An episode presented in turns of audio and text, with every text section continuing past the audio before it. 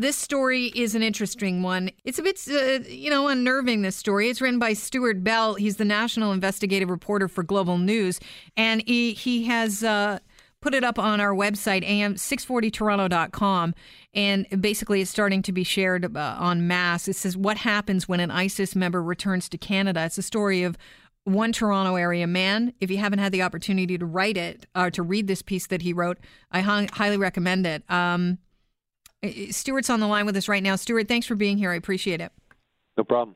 So you wrote this piece for Global News. It's going viral, and rightfully so. I had a read earlier on before my show, and it's a shocking story of an ex-ISIS police who served in Syria, and he is back in Canada and living freely. Set us up. Tell us the story.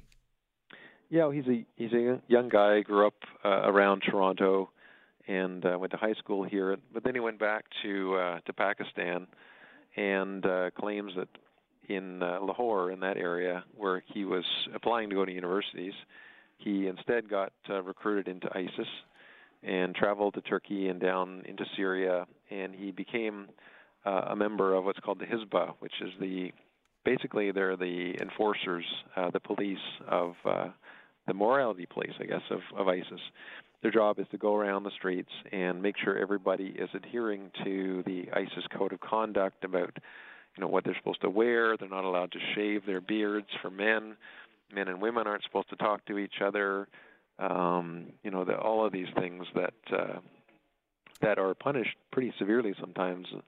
In particular, the crime that they call apostasy, which is anybody who voices or is even accused of having views that stray from the very strict ISIS ideology would be taken to a public square, either beheaded and shot, and then crucified, and their bodies left there for a number of days as a warning to everybody else. So this was pretty. And I'm sure many people have seen videos of... It's barbaric. It's gruesome. Yeah, it's absolutely horrific. And this young man claims that over time these killings in particular turned him off of ISIS. He began to see the hypocrisy of ISIS, that it said one thing and did another, and that it was basically just a killing machine. And he left. And he spent about 5 months there.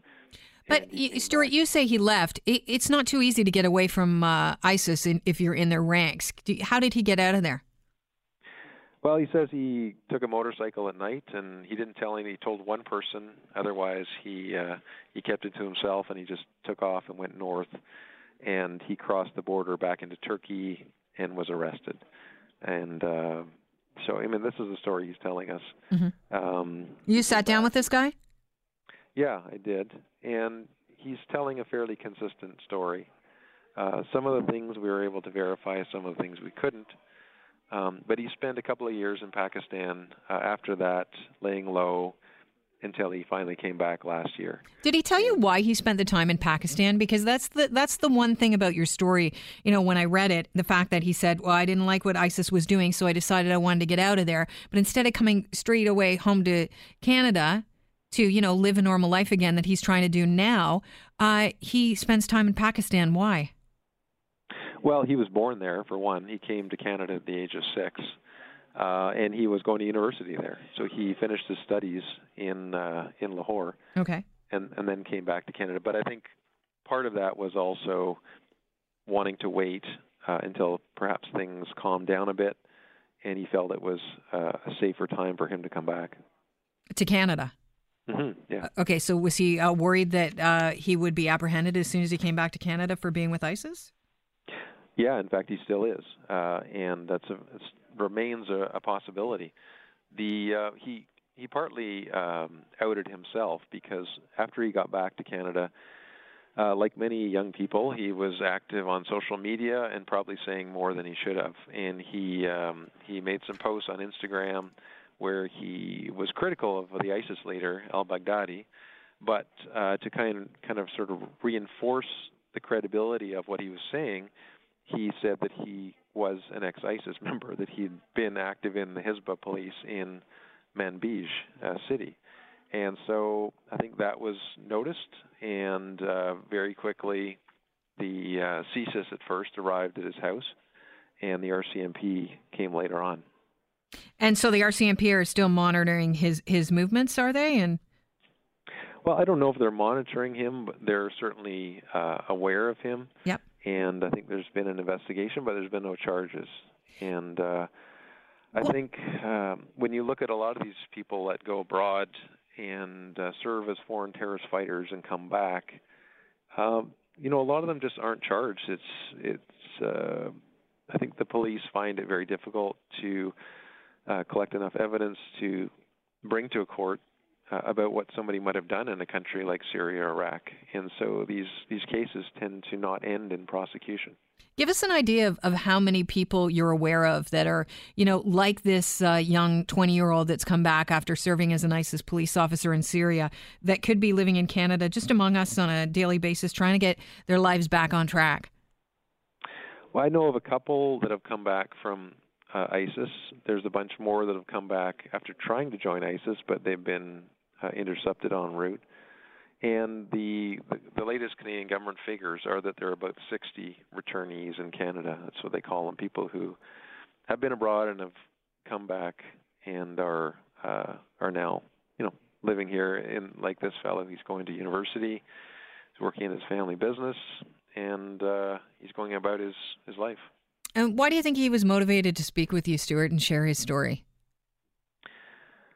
I don't exactly know, because it may not have been the smartest thing to do. But maybe he sees it as part of his reform process to denounce what he did and to perhaps discourage other people from making the mistakes that he made. Did he ever tell you he was sorry about what he's done? I mean, I know that somewhere in your article, because it is pretty lengthy and it's quite descriptive. Somewhere you mention that he had said, he served as a police officer, but he tended to be kind of more lenient and didn't really enforce things. Did he ever tell you he was sorry about what the offenses that he might have committed? Well, first of all, I don't know to what degree there may be some attempt to downplay the role, the extent of his involvement. That's possible. I don't believe he ever said the words, "I'm sorry." I didn't ask him, to tell you the truth, but I think that kind of remorse did come through in the general comments he was making, and just the realization. I think my impression was that he was sold on a certain idea that this was what he was going to, was kind of a utopian Islamic society where everything would be perfect, and would be the realization of some great dream. And when he got there, he just saw killing and blood and murder and hypocrisy, as he explained it to me. ISIS saying they stand for certain principles, but then breaking them on a daily basis. And so I think he's realized that this was a huge mistake. He says he's moved on. Do you believe that? I just don't know. And the security, industry or whatever you want to call it, apparatus, they do have tools that they use for assessing people to try and gauge their level of radicalization. Mm-hmm. And I suspect that has happened.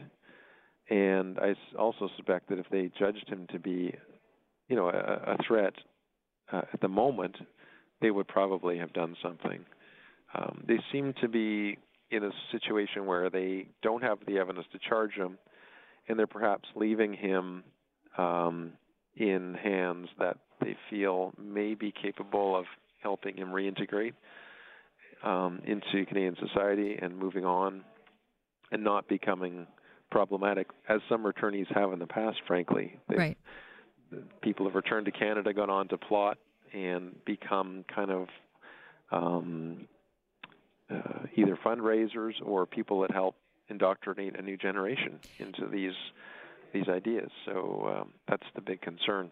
You mentioned the hands he's been left in. We're going to talk with Mubin Sheikh, who probably is one of the people you're referring to. He is an expert on de-radicalization and radicalization, and he's going to join us next. Stuart, it's a great read. I'm sure it took a lot of time to put this together, and I highly recommend if you have some time, sit down, give yourself a moment to sit down and read this great piece written by Stuart Bell. Thank you so much for joining us.